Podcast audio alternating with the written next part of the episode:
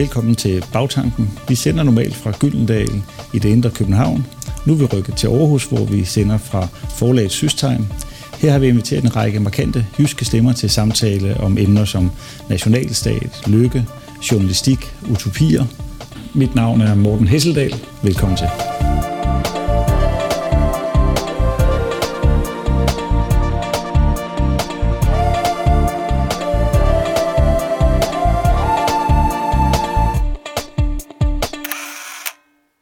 Velkommen til Bagtanken. Det er programmet, hvor vi ser bag om tidens idéer og fænomener. I dag skal vi prøve at se bag om noget, som ikke er her nu, men som vi kan forestille os, hvis vi bruger vores fantasi. Vi skal tale om utopier. Og til det har vi inviteret dig, Svend O. Madsen, i studiet. Du har brugt en stor del af dit virke på at skrive utopier. Jeg tror, jeg talte op, at du har skrevet mere end 50 værker. Øh, som ikke er øh, utopier, eller øh, alle sammen i hvert fald. Nej, men, men du har haft et, et, et grundigt fokus på det igennem øh, din, din lange forfatterkarriere.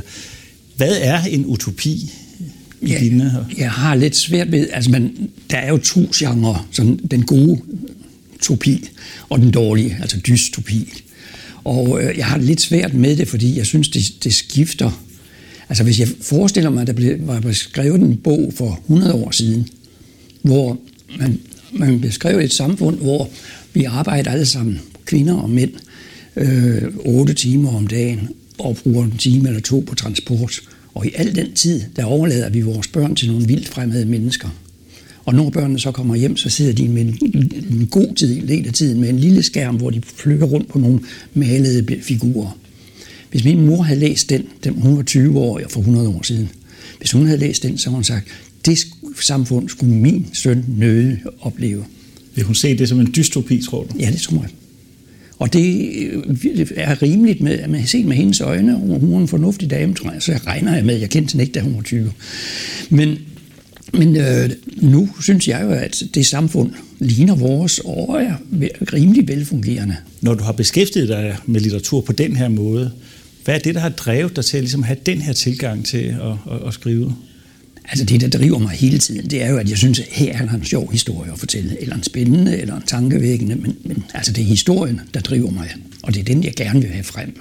Så det vil sige, hvis jeg tænker, det kunne være lidt anderledes, og hvordan vi have det så, så skriver jeg den historie, og uden at skænke det en tanke, om det er en dystopi eller en utopi.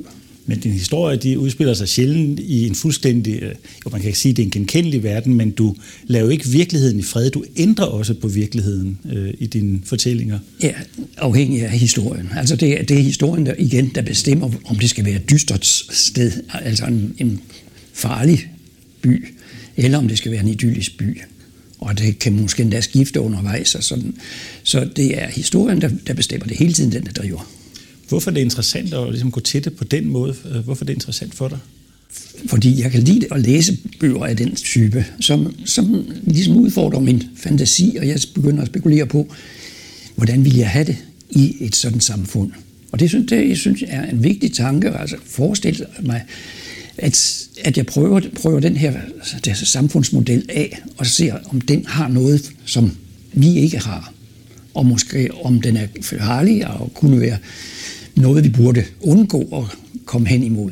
Det, jeg synes, det er, det, det er begge dele, altså både øh, fristelsen, men jo, som også kommer til at sige noget om os, hvordan vi er som mennesker, hvad er det, vi gerne vil. Og det, det til sammen, synes jeg, er der den gode historie ligger. Altså, hvor man ikke rigtig ved, om det er, man skal holde med den ene eller den anden, om man skal ønske det. Ser du det også som sådan lidt et laboratorium, hvor du ligesom kan teste forskellige varianter af virkeligheden? Nej, det, jeg tænker det ikke sådan. Nej. Men jeg tænker, tænker det sådan, at jeg synes, at det vil være sjovt at prøve at forestille sig et, en, en anden struktur. For det behøver ikke nødvendigvis være en stor omvæltning. Det kan godt være noget, der ligner vores samfund, men hvor vi ændrer lige en enkelt spilleregel. Og så, hvad så? Hvad bliver udkommet? Tænker du nogle gange på, på det, du har skrevet, som noget, der også skal påvirke politisk? Altså, at man ligesom læser det, og så siger man, her er der noget, vi skal passe på. Vi bliver nødt til at træffe nogle andre politiske beslutninger, end dem, vi er i gang med. Ja, det kan, jeg, jeg synes nok, at det er politisk på en måde. Det er en forholdsvis abstrakt måde. Det er jo ikke konkrete politiske problemer, jeg går ned i. Det, det interesserer mig ikke, eller det er jeg ikke god til at skrive om. Hvorimod sådan mere abstrakte, hvor det er lidt mere langsigtede problemer, jeg, jeg forestiller mig.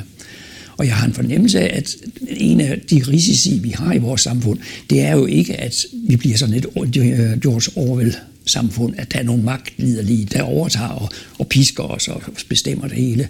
Der vil vi jo stille os på bagbenene med det samme. Det er en langt større trussel, at vi indretter samfundet godt og synes, vi gør det for det bedste, og så løber den maskine med os på en eller anden måde, sådan at, at vi bliver mere og mere bundet af det og får svært ved at ændre det skib, som altså er en stor maskine, eller som, som er træ. Er det noget, der bekymrer dig? Ja, altså selvfølgelig er bekymret. For eksempel klimakrisen er jo også et samfundsproblem, helt, altså helt klart. Og, og det er klart, at der er vi kommet ind i en skure, hvor vi bruger mange penge og bruger, omsætter og øh, øh, kan ikke forestille os, at man kan skrue ned. Og det synes jeg er indlysende, at det er da den vej, vi skal for at komme ud af øh, klimakrisen. Det, det er da først og fremmest, at vi skal til at skrue ned på vores forbrug af alt muligt, så at sige. Når man taler om utopier inden for politik og ideologier, så er det jo ofte sådan et idealsamfund, som vi skal arbejde hen imod. Et, en nazistisk øh, utopi, en kommunistisk utopi, eller hvad det nu kan være. Men det er jo ikke sådan, du ser utopier i litteraturen og kunsten. Nej, og det er et underligt tvetydigt begreb, fordi hvis vi forestiller os et, et samfund, som virkelig fungerede, som var perfekt og havde løst alle problemer, så tror jeg, at jeg finder det dybt kedsommeligt. Og det er jo underligt, at det bedste samfund vil være, vil jeg vil hoppe af fra. Jeg vil, jeg har, og, og det siger jo så noget om, at jeg tror at vi har brug for at kæmpe at vi har brug for at være op imod noget, vi har brug for at overvinde nogle vanskeligheder. Det er en udfordring, og derfor vil det perfekte samfund aldrig være tiltalende. Hvorfor egentlig ikke det? Altså, hvorfor er det, vi ikke ved det gode, hvis vi muligheden er der? Altså, så er der noget, der strider imod hos os? Eller? Ja, det tror jeg. Eller rettere sagt, så vil vi gå videre. Så har vi en fornemmelse af, at ja, der er nu noget, der ikke er løst. Der er noget, vi skal overskride. Der er noget, vi skal arbejde med, bakse med. Og det tror jeg er en meget dybtliggende trang hos os.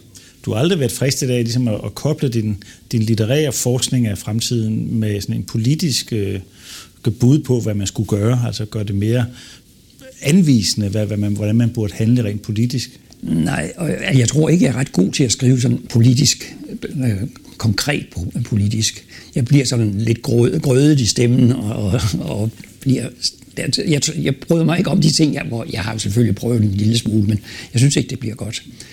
Øh, jeg synes, det er meget vigtigere at påvirke den almindelige læser til at tænke selv.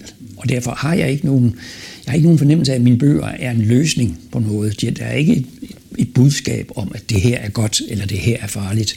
Der er tværtimod, det er, at jeg presser læseren til at tænke lidt anderledes, end han plejer, eller end hun plejer.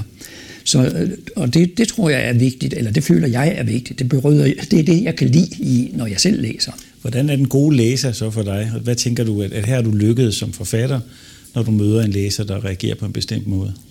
Jeg, jeg synes næsten alle dem, jeg møder, der ytrer sig om mine ting, at de er gode læsere. På den måde, at de har jo investeret sig selv. Altså når de gider snakke om det, så er det fordi, de har investeret deres egen værdi og sat sin, sin, deres livsholdning lidt på prøve over for bogen.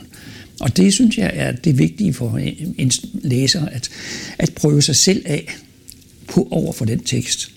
Så jeg synes jo, teksten er jo ikke noget i sig selv. Den er først noget, når læseren investerer sine egne værdier. Du har jo egentlig en naturvidenskabelig baggrund, det du har læst matematik øh, oprindeligt. Øh, tænker du om dit forfatterskab og den måde, du arbejder med utopierne, at den ligesom tager afsæt i, i videnskab, eller er det mere en eksistentiel søgen, du forfølger? Jeg synes, det er mest det sidste, altså det eksistentielle. Men øh, samtidig tager jeg udgangspunkt i nogle af de dingenoter, der bliver opfundet, eller de muligheder, der opstår, for eksempel også i det biologiske, altså hvor vi har fået kloning og sådan noget, har været tema i en bog ved mig. Så øh, jeg bruger samtidig nogle af de ting, der bliver opfundet, der bliver undersøgt, og, og forlænger dem eller forstærker dem samtidig, sådan at de, man bedre kan se deres virkning. Og der er jo det, at hver gang vi får en gave fra videnskab med en eller anden teknologisk fremskridt, der er der så næsten altid også et tilbageskridt, altså en bivirkning, en, noget, der er dårligt. Og det er jo tit bivirkningen, der er sjov at fortælle historier om. Altså et, hvor et, et eller andet gode er kommet frem, men viser sig at påvirke os på en måde, vi ikke har forudset.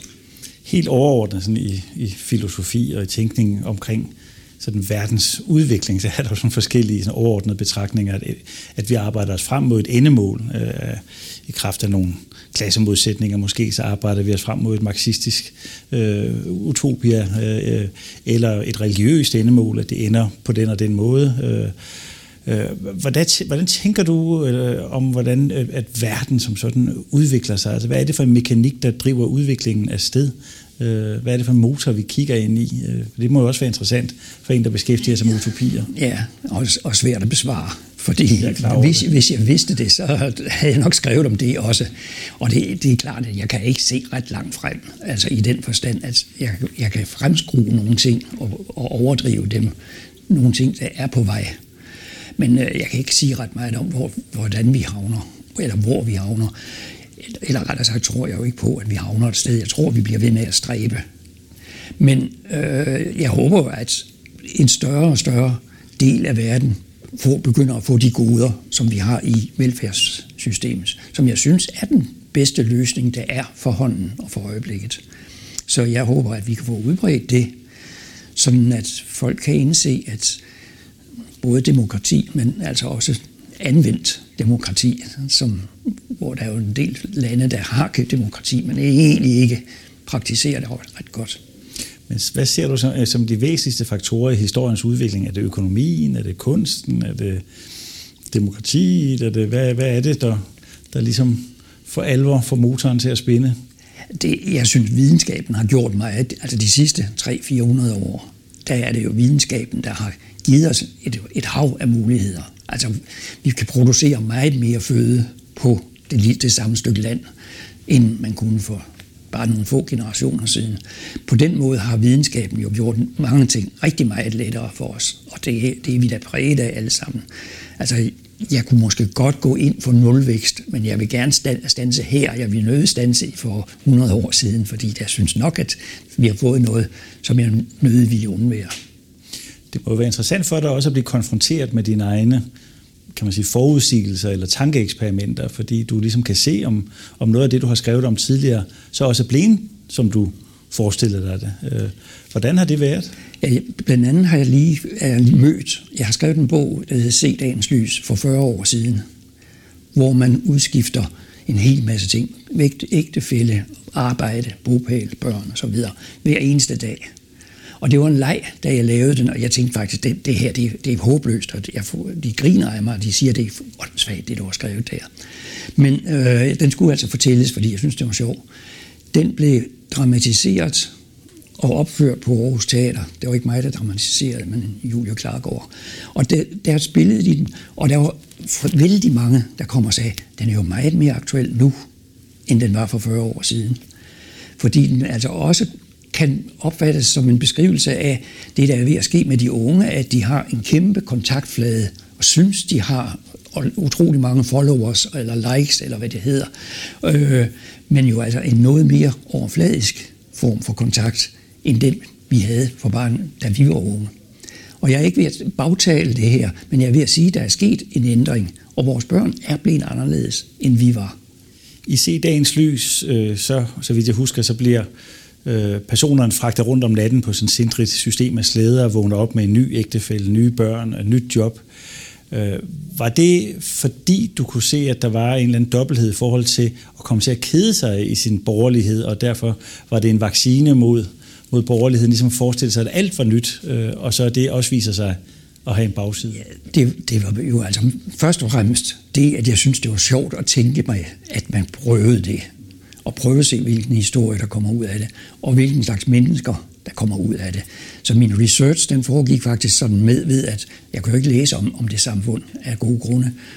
Men det, min research foregik på den måde, jeg lagde mig med, på briksen med lukkede øjne. Og det ser ikke ret flittigt ud, men jeg prøvede faktisk en slags indre research, og prøvede at leve mig ind i, hvordan vil det være at leve i det, det samfund? Hvordan vil man blive? Hvordan vil man snakke sammen? Hvordan vil man nærme sig hinanden? Og det brugte jeg temmelig meget tid på, altså sådan den, den der indre research. Fordi jeg synes, det var spændende at forestille mig, hvordan det samfund ville påvirke menneskene og blive, gøre dem til en anden slags mennesker, end dem vi er. Og det var sådan set den historie, jeg gerne ville fortælle. Og uden nogen moralsk eller forestilling om, at det her, det skulle jeg advare imod, eller at jeg skulle prøve at friste læseren med det, eller noget. Det, det var bare at fortælle historien så godt jeg kunne. Men som læser synes jeg da i hvert fald, at jeg tog en oplevelse af, at der var en bekymring for overfladiskhed, hvis man ligesom på den måde blev frarøvet de dybe relationer.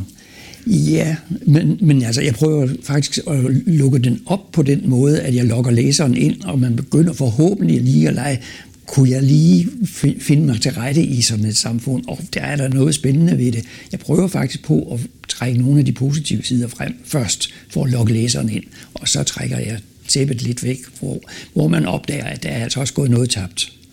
Og det er jo den, den balance, som, altså igen, at vi får et fremskridt, med den ene eller anden dingenot, men får også en bagside, en, noget vi mister. Og den balance synes jeg er vigtig at prøve at gøre sig klar.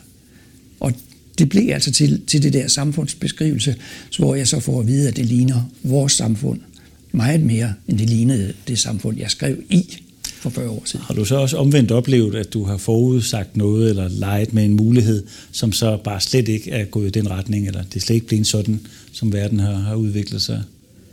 Nej, det kan jeg ikke huske, men øh, det kan jo så, så skyldes, at folk ikke siger det til mig, når, hvis det i hvert fald ikke gik sådan, som jeg havde fortalt om. Så jeg kan ikke udelukke, at, at det er sket. Nu har, har du det jo stadig sådan, at når du, som jeg forstår det, arbejder med dine idéer, så lægger du dig ned og tænker muligheder frem, og der er enormt mange idéer på lager. Jeg ved ikke, hvor mange år du har tænkt dig at blive, men hvis du skal realisere dem alle sammen, så må det være et par hundrede år, tænker jeg. Men mindre jeg bliver hurtigere hvad mener du bliver hurtigere? Men er det, kan det næsten ikke virke overvældende at se en verden under så enorme forandringer, som den vi har i de her år, med klima og med immigration og med ny teknik? Og, altså, kan det ikke være overvældende som forfatter at forsøge at, at, at forestille sig noget, når de ydre reelle faktorer er så øh, voldsomme?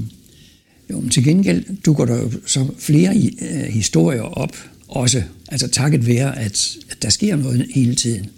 Og for eksempel synes jeg, at der er nogle meget vigtige historier på, på det biologiske, som jeg taler om. Altså alt det, vi nu kan, og hvor vi jo er blevet meget, meget dygtige meget, i, i de sidste, den sidste generation. Og der er jo så dukket nogle problemstillinger op, som vi aldrig har tænkt på før. Altså, er det tilladt, bør det være tilladt at klone, hvis der er et menneske, der er virkelig godt og, og værd at efterligne? Kunne vi så lave en kopi af vedkommende? Og, og der er nogle historier, som, som vi aldrig har fået, fået myter for, fordi det, det kunne man ikke. Det var der ikke nogen, der tænkte, da grækerne var i gang med deres myter. Så det er, der har jeg en fornemmelse af, at, at det er en af opgaverne for forfattere, det er ligesom at fortælle de myter bliver det jo ikke, men alligevel de grund, grundfortællinger om, hvad der sker, når vi bliver så dygtige, som vi bliver.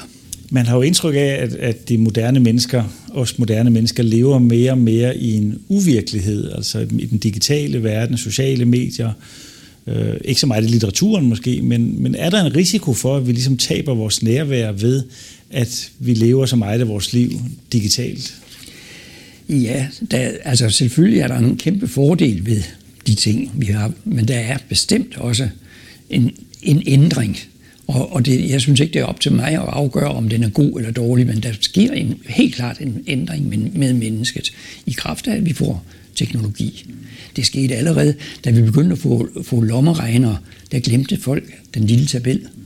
Og, det, og det, altså alle de ting, der er sket, de, hver gang de kommer med noget godt, og det synes jeg, lommeregneren gør, så tager de noget andet væk.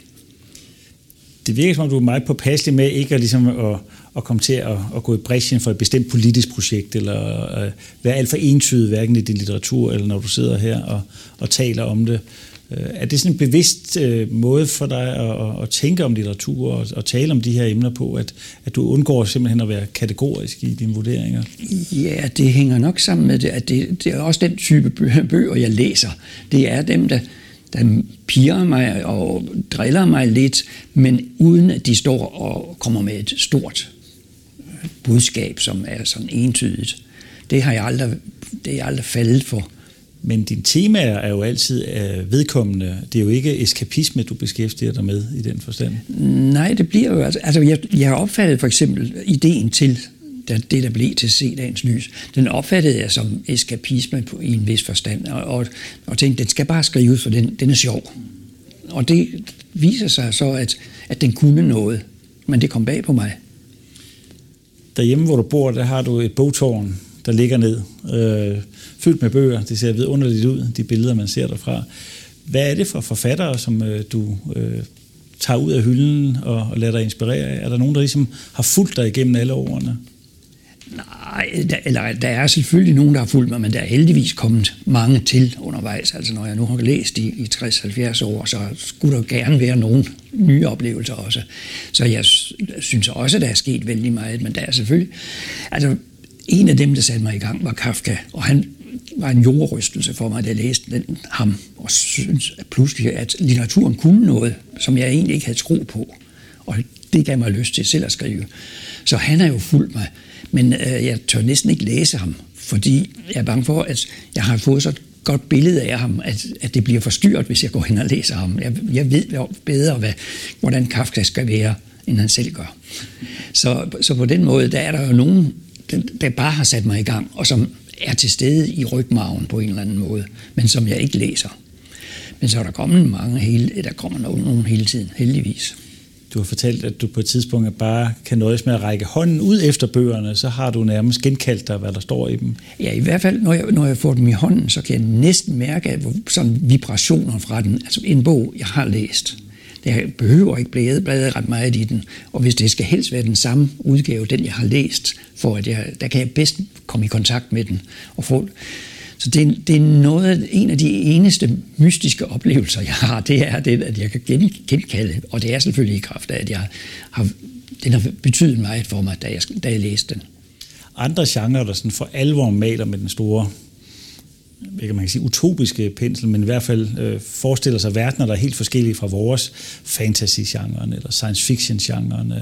Øh, det, det, det nævner du ikke som sådan en oplagte Nej, altså der, der er nogle science fiction tekster, der er gode, men langt de fleste, de keder mig. Også film, altså amerikanske science fiction film, de er horrible, synes jeg. Altså de, det er jo ikke andet end forfølgelsescener og flammesvæger, eller hvad de nu har, og det, det kan jeg ikke bruge til noget. Men der er nogle gode science fiction forfattere, synes jeg, som, som kan det der med at sætte nogle tanker i gang, nogle anderledes tanker. Nu sidder vi her i Aarhus, øh, og det er meget konkret uden for vinduerne, og Aarhus er også meget konkret i dine bøger.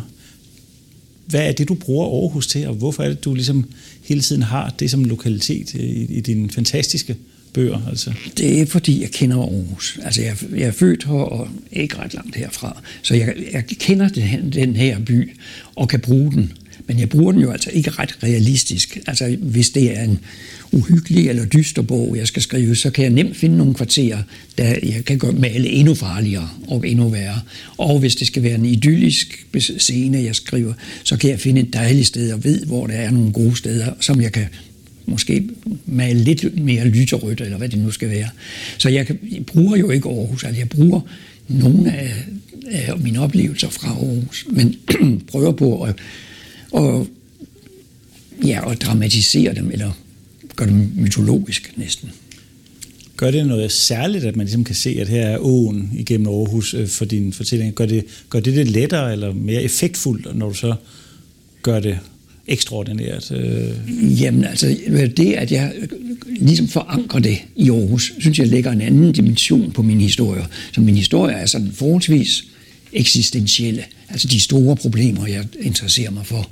Og når det, de sådan får lidt jordbund, sådan at jeg, jeg kan nævne en gade, og jeg, så, det, så ændrer det altså læsningen, man forstår den anderledes. Og jeg kan trække på mine erfaringer fra de forskellige steder. det vil ikke være det samme, hvis du placerede dine handlinger i New York eller i en eller anden metropol, som, som... Nej, jeg har gjort dem nogle enkelte, som lader dem øh, udspille sig andre steder, men, men jeg føler mig jo langt mest hjemme i Aarhus. Og noget af det skal ikke øh, er, at jeg har været så heldig, at jeg har boet nogle, tid, nogle perioder i udlandet, og det er næsten det, der, hvor Aarhus virker stærkest, for det kommer jeg pludselig i tanke om, sådan har vi ikke i Aarhus. Eller så, hvorfor gør vi sådan i Aarhus, som man ikke gør der? Det, det pågældende sted. Er det fordi, du ser nogle udviklinger i udlandet eller andre steder, hvor man ligesom er længere fremme, altså noget, du bliver inspireret af, hvis vi kan fremskrive det, så får vi en, en utopi? Det, der, der kan jo være en omgangsform. Jeg har boet i, i Indien sådan i en, en tre måneder, og, sådan, og der er en helt anden omgangsform, og den synes jeg var inspirerende, og på altså måder at møde hinanden, og måder forstå hinanden og trænge ind til hinanden. Det synes jeg var, var inspirerende, og det har jeg prøvet at, at lære lidt af, og prøve at, at lave et samfund måske. Der har i hvert fald den side af sagen, hvor de så også har det negative. Jeg skal altid have det negative med, har du sagt. Øh, fordi selvfølgelig er der kæmpe problemer dernede socialt set. For selvom du har det her blik for det negative, eller der, hvor det ligesom går i en uhensigtsmæssig retning, så er det utopier i den forstand, at, at det ikke er dommedag, du forestiller dig. Men, men er der nogle bevægelser derude, der ligesom gør, at, at det ser virkelig for uroligt ud, tænker du, når du sidder bare som borger og kigger ud, og ikke som forfatter? Ja, altså jeg synes, det, det største problem, synes jeg jo, er, er USA for øjeblikket, som er i gang med at trappe op til en, en ny kold krig, synes jeg, på den måde, som Trump, når det øjeblik, han vil købe Grønland, så er det klart, at både Rusland og Kina begynder at blive urolige. Og derfor synes de, at vi skal trappe op, og, og vi skal have nogle flere flyvere derop. Og det er helt klart, og, øh, at, at, og det er jo ikke Trump, der er problemet. Det er vælgerne i USA. Altså at halvdelen af amerikanerne ikke kan gennemskue ham. Det synes jeg er uhyggeligt. Men når du så alligevel kan mobilisere øh, noget optimisme og noget tro på, at det ikke ender af helvede til det hele, hvad, hvad, hvad er så det, du hænger din hat på øh, i den sammenhæng? Ja, I den sammenhæng, der er det jo et, håb om, at han i hvert fald ikke bliver genvalgt. det er næsten den eneste løsning, jeg kan se på det problem. Men kan det også være en reaktion, en positiv reaktion mod, at der er en mand som Trump, der gør, at der bliver sat nogle, nogle mere konstruktive bevægelser i gang i verden? Ja, og det er jo tit konsekvensen. Altså, jeg har for eksempel rejst i Iran, og jeg var bestemt ikke tilhænger af forholdene dernede. Men menneskene dernede, jeg betraf, jeg har sjældent mødt nogen, der var så åbne og så imødekommende og så varme, fordi de altså misunder os vores samfund, og de vil gerne forstå vores samfund, og de, men de har mobiliseret noget, og det var selvfølgelig, fordi jeg traf nogle af dem, der var engageret og, og virkelig var op imod systemet. Men der, jeg har sjældent mødt et samfund, som, hvor, hvor folk var så hurtige til at tage imod en. Og det får du optimisme ud af? Ja, det gør jeg jo, altså fordi ja, der sker jo det, at, at når nogen bliver undertrykt, så sker der også en modvækst. Jeg, jeg kan ikke huske ret meget fra besættelsestiden, men jeg har en fornemmelse af, at, at folk faktisk blev anderledes, at de hang mere sammen, var mere bevidste om, hvor vigtig hinanden er. At det ydre tryk gav nogle positive ja, ja, ja. Og, og det er bestemt ikke sådan, at jeg vil forhærlige den der og sige, at vi skal bare have nogle stærke mænd ind, der, der er gale nok. Fordi selvfølgelig er det bedre at undvære det, men, men der sker altså noget, når man kommer under pres. Svend O. Madsen, tusind tak, fordi du kom her og fortalte om utopier, fortalte om det, der giver dig optimisme, og det, der måske giver grund til uro. Og tak, fordi du har begge dele med i dit store, omfattende forfatterskab. Yes. Tak til seerne, fordi I kiggede med i denne ombæring af bagtanken. Jeg håber snart, vi ses igen.